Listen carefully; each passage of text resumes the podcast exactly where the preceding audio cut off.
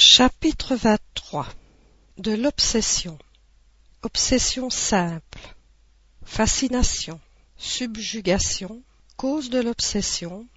Et moyens de la combattre. 237 Au nombre des écueils que présente la pratique du spiritisme, il faut mettre en première ligne l'obsession, c'est-à-dire l'empire que quelques esprits savent prendre sur certaines personnes. Elle n'a jamais lieu que par les esprits inférieurs qui cherchent à dominer. Les bons esprits ne font éprouver aucune contrainte. Ils conseillent, combattent l'influence des mauvais, et, si on ne les écoute pas, ils se retirent. Les mauvais, au contraire, s'attachent à ceux sur lesquels ils trouvent prise. S'ils parviennent à prendre de l'empire sur quelqu'un, ils s'identifient avec son propre esprit et le conduisent comme un véritable enfant. L'obsession présente des caractères divers qu'il est très nécessaire de distinguer et qui résultent du degré de la contrainte et de la nature des effets qu'elle produit. Le mot obsession est en quelque sorte un terme générique par lequel on désigne ce genre de phénomène dont les principales variétés sont l'obsession simple, la fascination et la subjugation. 238. L'obsession simple a lieu quand un esprit malfaisant s'impose à un médium, s'immisce malgré lui dans les communications qu'il reçoit, l'empêche de communiquer avec d'autres esprits et se substitue à ceux que l'on évoque. On n'est pas obsédé par cela seul qu'on est trompé par un esprit menteur. Le meilleur médium y est exposé surtout au début, alors qu'il manque encore de l'expérience nécessaire, de même que, parmi nous, les plus honnêtes gens peuvent être dupes des fripons. On peut donc être trompé sans être obsédé. L'obsession est dans la ténacité de l'esprit dont on ne peut se débarrasser. Dans l'obsession simple, le médium sait très bien qu'il a affaire à un esprit trompeur, et celui-ci ne s'en cache pas. Il ne dissimule nullement ses mauvaises intentions et son désir de contrarier. Le médium reconnaît sans peine la fourberie et, comme il se tient sur ses gardes, il est rarement trompé. Ce genre d'obsession est donc simplement désagréable et n'a d'autre inconvénient que d'opposer un obstacle aux communications que l'on voudrait avoir avec des esprits sérieux ou ceux que l'on affectionne. On peut ranger dans cette catégorie les cas d'obsession physique, c'est-à-dire celles qui consistent dans les manifestations bruyantes et obstinées de certains esprits qui font entendre spontanément des coups ou d'autres bruits. Nous renvoyons pour ce phénomène au chapitre des manifestations spontanées au numéro 82. 239. La fascination a des conséquences beaucoup plus graves. C'est une illusion produite par l'action directe de l'esprit sur la pensée du médium, et qui paralyse en quelque sorte son jugement à l'égard des communications. Le médium fasciné ne croit pas être trompé. L'esprit a l'art de lui inspirer une confiance aveugle qui l'empêche de voir la supercherie et de comprendre l'absurdité de ce qu'il écrit, alors même qu'elle saute aux yeux de tout le monde. L'illusion peut même aller jusqu'à lui faire voir du sublime dans le langage le plus ridicule. On serait dans l'erreur si l'on croyait que ce genre d'obsession ne peut atteindre que les personnes simples, ignorantes et dépourvues de jugement. Les hommes les plus spirituels, les plus instruits, les plus intelligents sous d'autres rapports n'en sont pas exempts ce qui prouve que cette aberration est l'effet d'une cause étrangère dont ils subissent l'influence. Nous avons dit que les suites de la fascination sont beaucoup plus graves. En effet, à la faveur de cette illusion qui en est la conséquence, l'esprit conduit celui qu'il est parvenu à maîtriser comme il le ferait d'un aveugle, et peut lui faire accepter les doctrines les plus bizarres les théories les plus fausses comme étant l'unique expression de la vérité. Bien plus, il peut l'exciter à des démarches ridicules, compromettantes et même dangereuses. On comprend facilement toute la différence qui existe entre l'obsession simple et la fascination. On comprend aussi que les esprits qui produisent ces deux effets doivent différer de caractère. Dans la première, l'esprit qui s'attache à vous n'est qu'un être importun par sa ténacité, et dont on est impatient de se débarrasser.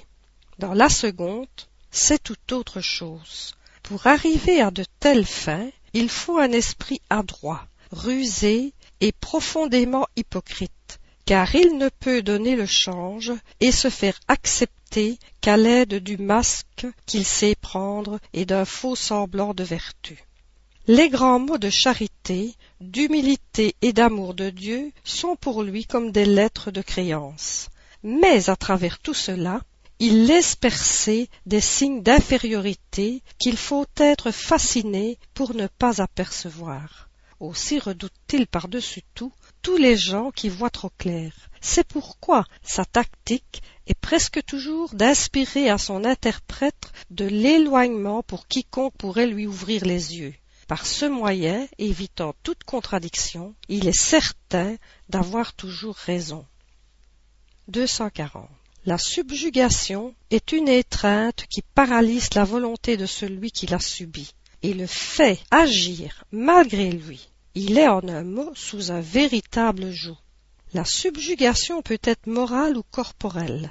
Dans le premier cas, le subjugué est sollicité à prendre des déterminations souvent absurdes et compromettantes que, par une sorte d'illusion, il croit sensées. C'est une sorte de fascination.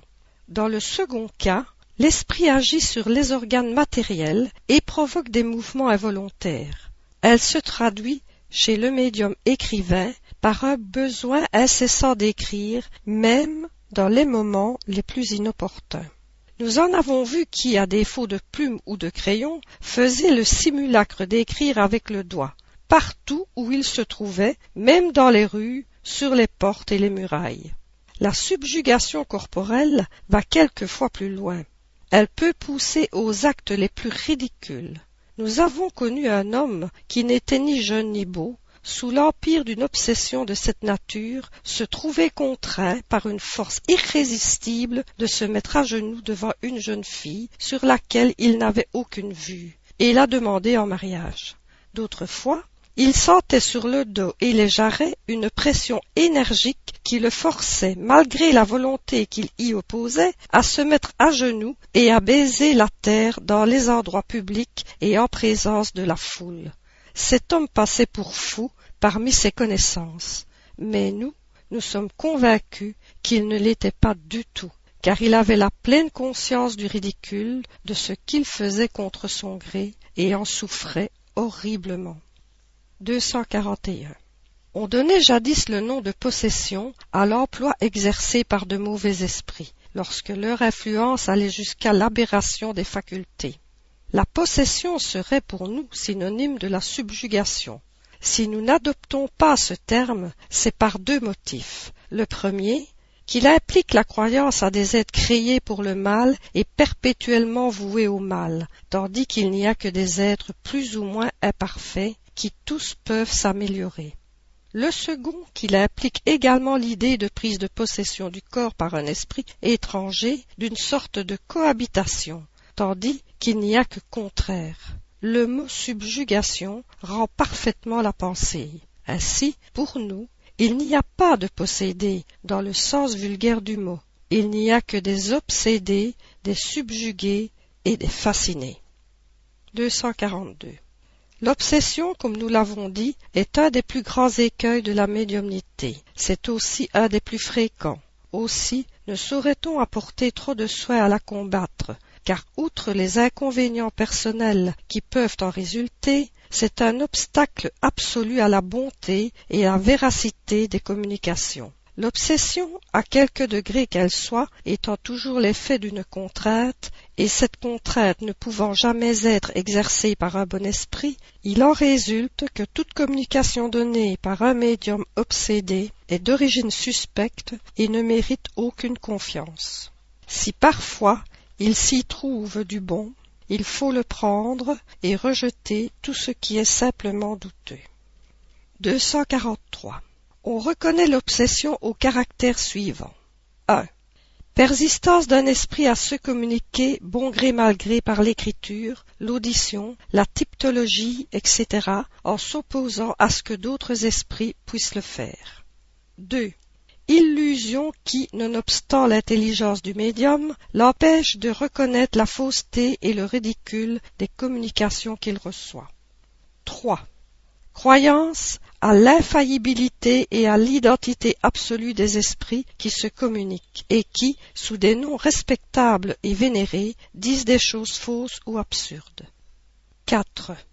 Confiance du médium dans les éloges que lui donnent les esprits qui se communiquent à lui. 5. Disposition à s'éloigner des personnes qui peuvent lui donner d'utiles avis. 6. Prise en mauvaise part de la critique au sujet des communications que l'on reçoit. 7. Besoin incessant et inopportun d'écrire. 8 contrainte physique quelconque dominant la volonté et forçant d'agir ou de parler malgré soi. 9. Bruit et bouleversement persistant autour de soi et dont on est la cause ou l'objet. 244. En présence du danger de l'obsession, on se demande si ce n'est pas une chose fâcheuse d'être médium. N'est-ce pas cette faculté qui la provoque? En un mot, n'est-ce pas là une preuve de l'inconvénient des communications spirites? Notre réponse est facile, et nous prions de la méditer avec soin. Ce ne sont ni les médiums, ni les spirites qui ont créé les esprits, mais bien les esprits qui ont fait qu'il y a des spirites et des médiums. Les esprits n'étant que les âmes des hommes, il y a donc des esprits depuis qu'il y a des hommes et par conséquent ils ont de tout temps exercé leur influence salutaire ou pernicieuse sur l'humanité. La faculté médianimique n'est pour eux qu'un moyen de se manifester. À défaut de cette faculté, ils le font de mille autres manières plus ou moins occultes. Ce serait donc une erreur de croire que les esprits n'exercent leur influence que par des communications écrites ou verbales. Cette influence est de tous les instants, et ceux qui ne s'occupent pas des esprits ou même n'y croient pas, y sont exposés comme les autres, et même plus que les autres, parce qu'ils n'ont pas de contrepoids. La médiumnité est pour l'esprit un moyen de se faire connaître. S'il est mauvais, il se trahit toujours, quelque hypocrite qu'il soit. On peut donc dire que la médiumnité permet de voir son ennemi face à face, si l'on peut s'exprimer ainsi et de le combattre avec ses propres armes. Sans cette faculté, il agit dans l'ombre, et à la faveur de son invisibilité, il peut faire et il fait en réalité beaucoup de mal. À combien d'actes n'est-on pas poussé pour son malheur, et que l'on eût évité si l'on avait eu le moyen de s'éclairer? Les incrédules ne croient pas dire si vrai quand ils disent d'un homme qui se fourvoie avec obstination c'est son mauvais génie qui le pousse à sa perte. Ainsi, la connaissance du spiritisme, loin de donner de l'empire au mauvais esprit, doit avoir pour résultat, dans un temps plus ou moins prochain, et quand elle sera propagée, de détruire cet empire en donnant à chacun les moyens de se mettre en garde contre leurs suggestions, et celui qui succombera ne pourra s'en prendre qu'à lui-même. Règle générale. Quiconque a de mauvaises communications spirites, écrites ou verbales, est sous une mauvaise influence. Cette influence s'exerce sur lui, qu'il écrive ou qu'il n'écrive pas, c'est-à-dire qu'il soit ou non médium, qu'il croit ou qu'il ne croit pas. L'écriture donne un moyen de s'assurer de la nature des esprits qui agissent sur lui et de les combattre s'ils sont mauvais, ce que l'on fait encore avec plus de succès quand on parvient à connaître le motif qui les fait agir. S'il est assez aveuglé pour ne pas le comprendre, d'autres peuvent lui ouvrir les yeux. En résumé, le danger n'est pas dans le spiritisme en lui-même, puisqu'il peut au contraire servir de contrôle et préserver de celui que nous courons sans cesse à notre insu.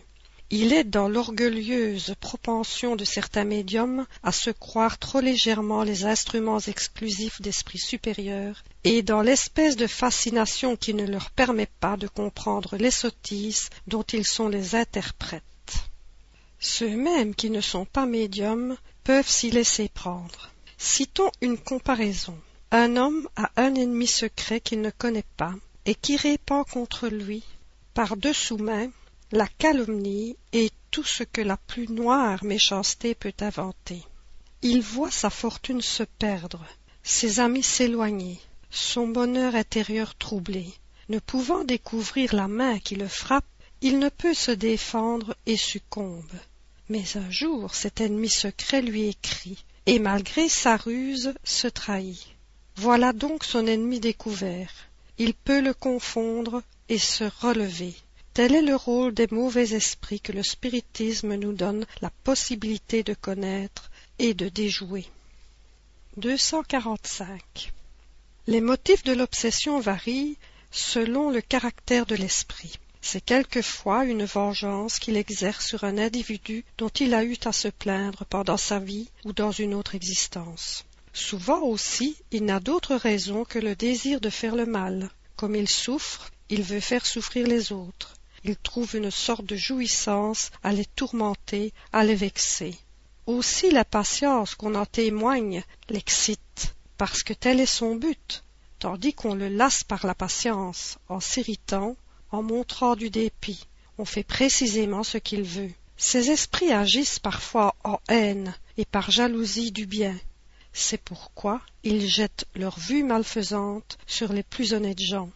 L'un d'eux s'est attaché comme une teigne à une honorable famille de notre connaissance, qu'il n'a du reste pas la satisfaction de prendre pour dupe. Interrogé sur le motif pour lequel il s'était attaqué à de braves gens, plutôt qu'à des hommes mauvais comme lui, il répondit Ceux-ci ne me font pas envie. D'autres sont guidés par un sentiment de lâcheté qui les porte à profiter de la faiblesse morale de certains individus qu'ils savent incapables de leur résister. Un de ces derniers qui subjuguait un jeune homme d'une intelligence très bornée, interrogé sur les motifs de ce choix, nous répondit J'ai un besoin très grand de tourmenter quelqu'un. Une personne raisonnable me repousserait. Je m'attache à un idiot qui ne m'oppose aucune vertu. 246.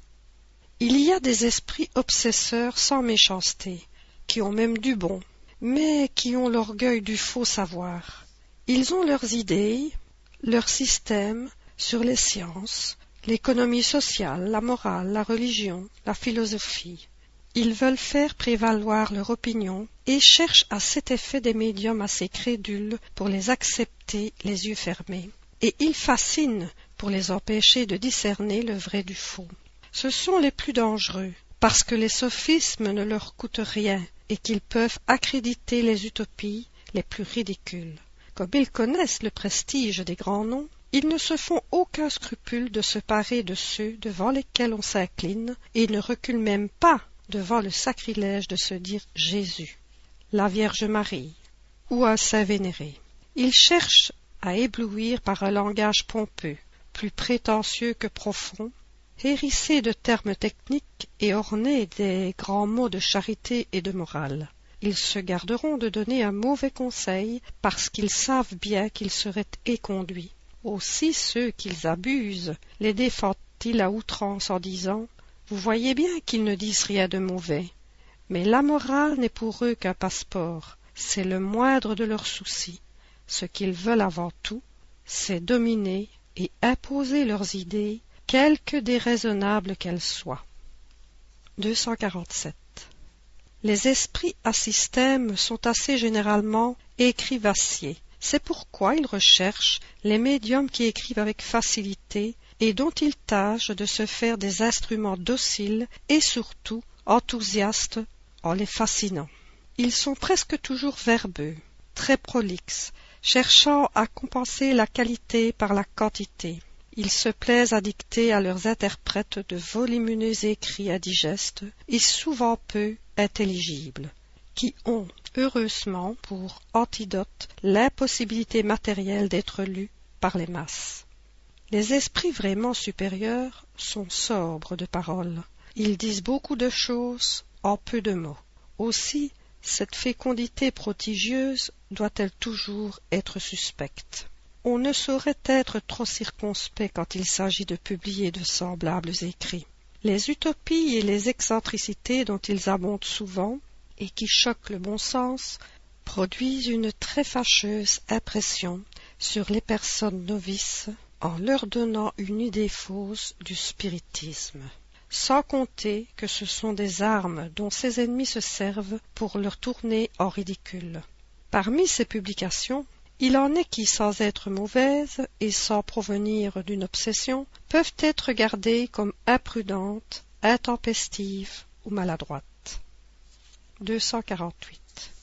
il arrive assez souvent qu'un médium ne peut communiquer qu'avec un seul esprit qui s'attache à lui et répond pour ceux que l'on appelle par son entremise. Ce n'est pas toujours une obsession car cela peut tenir à défaut de flexibilité du médium à une affinité spéciale de sa part pour tel ou tel esprit. Il n'y a obsession proprement dite que lorsque l'esprit s'impose et éloigne les autres par sa volonté ce qui n'est jamais le fait d'un bon esprit. Généralement l'esprit qui s'empare du médium en vue de le dominer ne souffre pas l'examen critique de ses communications. Quand il voit qu'elles ne sont pas acceptées et qu'elles sont discutées il ne se retire pas mais il inspire au médium la pensée de s'isoler et souvent même il le lui commande tout médium qui se blesse de la critique des communications qu'il obtient est l'écho de l'esprit qui le domine et cet esprit ne peut être bon du moment qu'il lui inspire une pensée illogique, celle de se refuser à l'examen.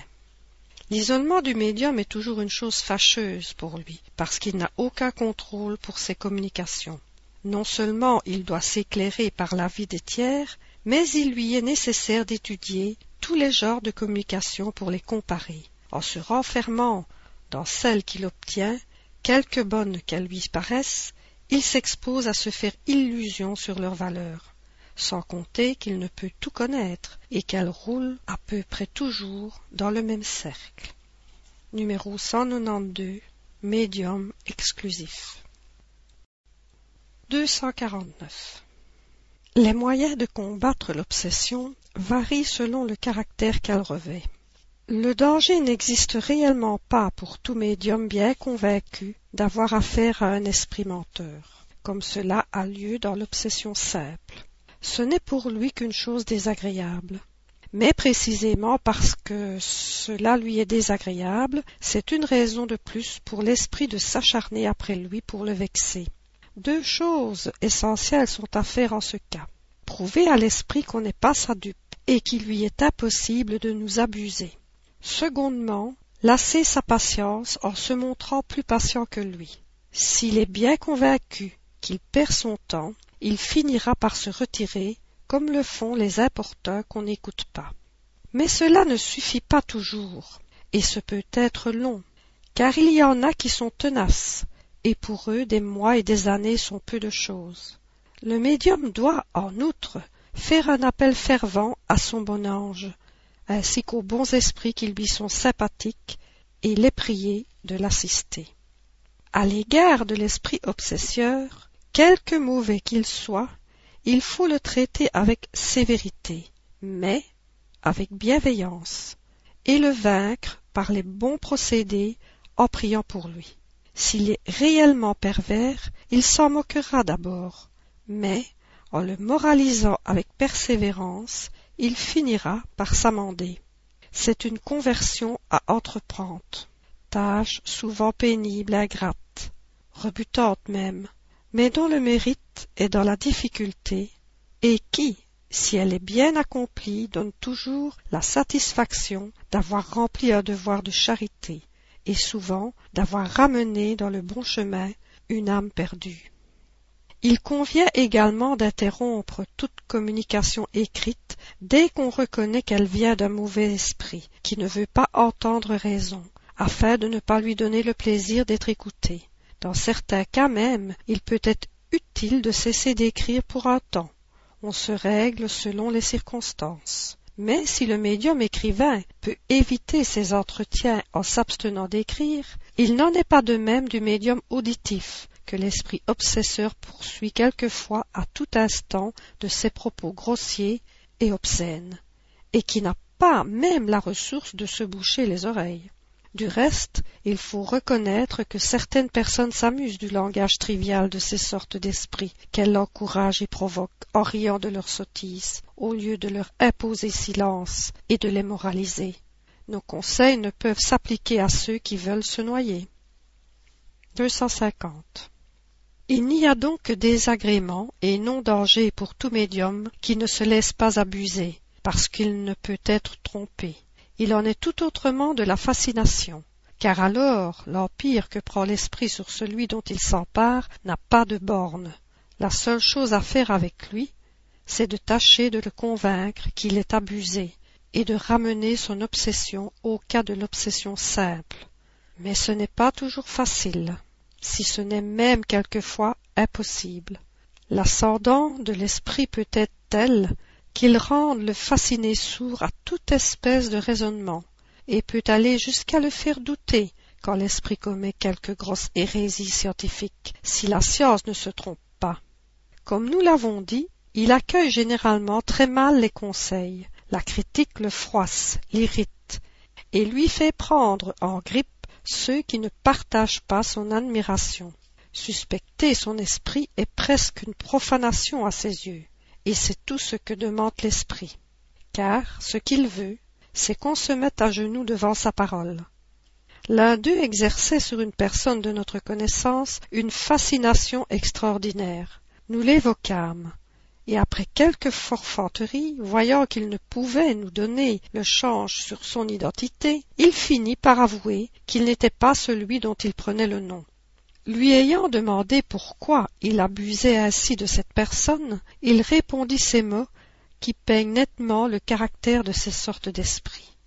Je cherchais un homme que je pusse mener, je l'ai trouvé, et j'y reste. Mais si on lui fait voir clair, il vous chassera. C'est ce que nous verrons. Comme il n'y a pas de pire aveugle que celui qui ne veut pas voir, quand on reconnaît l'inutilité de toute tentative pour dessiller les yeux du fasciné, ce qu'il y a de mieux à faire, c'est de le laisser à ses illusions. On ne peut guérir un malade qui s'obstine à garder son mal et si complet. 251. La subjugation corporelle ôte souvent à l'obsédé l'énergie nécessaire pour dominer le mauvais esprit. C'est pourquoi il faut l'intervention d'une tierce personne, agissant soit par le magnétisme, soit par l'empire de sa volonté. À défaut du concours de l'obsédé, cette personne doit prendre l'ascendant sur l'esprit. Mais comme cet ascendant ne peut être que moral, il n'est donné qu'à un être moralement supérieur à l'esprit de l'exercer. Et son pouvoir sera d'autant plus grand que sa supériorité morale sera plus grande, parce qu'il impose à l'esprit qui est forcé de s'incliner devant lui. C'est pourquoi Jésus avait une si grande puissance pour chasser ce que l'on appelait alors les démons, c'est-à-dire les mauvais esprits obsesseurs. Nous ne pouvons donner ici que des conseils généraux, car il n'y a aucun procédé matériel, aucune formule surtout, ni aucune parole sacramentelle qui ait le pouvoir de chasser les esprits obsesseurs. Ce qui manque quelquefois à l'obsédé, c'est une force fluidique suffisante. Dans ce cas, l'action magnétique d'un bon magnétiseur peut lui venir en aide. Au reste, il est toujours bon de prendre, par un médium sûr, les conseils d'un esprit supérieur ou de son ange gardien. 252.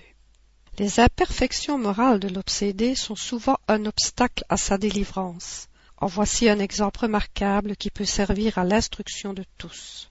Plusieurs sœurs étaient depuis un certain nombre d'années victimes de déprédations fort désagréables. Leurs vêtements étaient sans cesse dispersés dans tous les coins de la maison et jusque sur les toits, coupés, déchirés, et criblés de trous, quelques soins qu'elles prissent en les mettant sous clé. Ces dames reléguées dans une petite localité de province n'avaient jamais entendu parler du spiritisme. Leur première pensée fut naturellement de croire qu'elles étaient en but à de mauvais plaisants. Mais cette persistance et les précautions qu'elles prenaient leur ôtèrent cette idée. Ce ne fut que longtemps après que, sur quelques indications, elles crurent devoir s'adresser à nous pour connaître la cause de ces dégâts et les moyens d'y porter remède, si c'était possible. La cause n'était pas douteuse, le remède était plus difficile. L'esprit qui se manifestait par de tels actes était évidemment malveillant. Il se montra dans l'évocation d'une grande perversité et inaccessible à tout bon sentiment. La prière parut néanmoins exercer une influence salutaire, mais après quelque temps de répit, les déprédations recommencèrent. Voici à ce sujet le conseil que donna un esprit supérieur. Ce que ces dames ont de mieux à faire, c'est de prier leurs esprits protecteurs de ne pas les abandonner. Et je n'ai pas de meilleur conseil à leur donner que de descendre dans leur conscience pour s'y confesser à elles-mêmes, et examiner si elles ont toujours pratiqué l'amour du prochain et la charité. Je ne dis pas la charité qui donne et distribue, mais la charité de la langue, car malheureusement elles ne savent pas retenir la leur, et ne justifient pas, par leurs actes pieux, le désir qu'elles ont d'être délivrées de celui qui les tourmente. Elles aiment beaucoup trop à médire de leur prochain, et l'esprit qui les obsède prend sa revanche, car il a été leur souffre-douleur de son vivant. Elles n'ont qu'à chercher dans leur mémoire, et elles verront bientôt à qui elles ont affaire. Cependant, si elles arrivent à s'améliorer, leurs anges gardiens se rapprocheront d'elles, et leur seule présence suffira pour chasser l'esprit mauvais qui n'a pris à partie l'une d'elles, surtout que parce que son ange gardien a dû s'éloigner devant des actes répréhensibles ou des pensées mauvaises. Ce qu'il leur faut, ce sont de ferventes prières pour ceux qui souffrent, et surtout la pratique des vertus imposées par Dieu à chacun suivant sa condition. Sur l'observation que ces paroles nous semblaient un peu sévères et qu'il faudrait peut-être les adoucir pour les transmettre, l'esprit ajouta Je dois dire ce que je dis, et comme je le dis, parce que les personnes en question ont l'habitude de croire qu'elles ne font pas de mal avec la langue, tandis qu'elles en font beaucoup. Voilà pourquoi il faut frapper leur esprit de manière que ce soit pour elles un avertissement sérieux. Il ressort de là un enseignement d'une grande portée, c'est que les imperfections morales donnent prise aux esprits obsesseurs, et le plus sûr moyen de s'en débarrasser, c'est d'attirer les bons par la pratique du bien. Les bons esprits ont sans doute plus de puissance que les mauvais, et leur volonté suffit pour éloigner ces derniers. Mais ils n'assistent que ceux qui les secondent par les efforts qu'ils font pour s'améliorer. Autrement, ils s'éloignent et laissent le champ libre aux mauvais esprits, qui deviennent ainsi, dans certains cas, les instruments de punition, car les bons les laissent agir dans ce but. 253. Il faut du reste se garder d'attribuer à l'action directe des esprits tous les désagréments qui peuvent arriver. Ces désagréments sont souvent la conséquence de l'incurie ou de l'imprévoyance. Un cultivateur nous fait écrire un jour que depuis douze ans, il lui arrivait toutes sortes de malheurs à l'endroit de ses bestiaux. Tantôt c'étaient ses vaches qui mouraient ou ne donnaient plus de lait, tantôt c'étaient ses chevaux, ses moutons ou ses porcs il fit force neuvaines qui ne remédièrent pas au mal, non plus que les messes qu'il fit dire, ni les exorcismes qu'il fit pratiquer. Alors, selon le préjugé des campagnes, il se persuada qu'on avait jeté un sort sur ces animaux.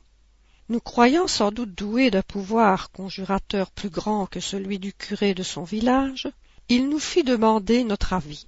Et voici la réponse que nous obtînmes. La mortalité ou les maladies des bestiaux de cet homme provient de ce que ses écuries sont infectées et qu'il ne les fait pas réparer parce que ça coûte. 254. Nous terminerons ce chapitre par les réponses données par les esprits à quelques questions et venant à l'appui de ce que nous avons dit. Question 1 pourquoi certains médiums ne peuvent-ils se débarrasser d'esprits mauvais qui s'attachent à eux? Et comment les bons esprits qu'ils appellent ne sont-ils pas assez puissants pour éloigner les autres et se communiquer directement? Réponse. Ce n'est pas la puissance qui manque aux bons esprits, c'est souvent le médium qui n'est pas assez fort pour le seconder. Sa nature se prête mieux à certains rapports. Son fluide s'identifie plutôt avec un esprit qu'avec un autre. C'est ce qui donne un si grand empire à ceux qui veulent en abuser. Question 2.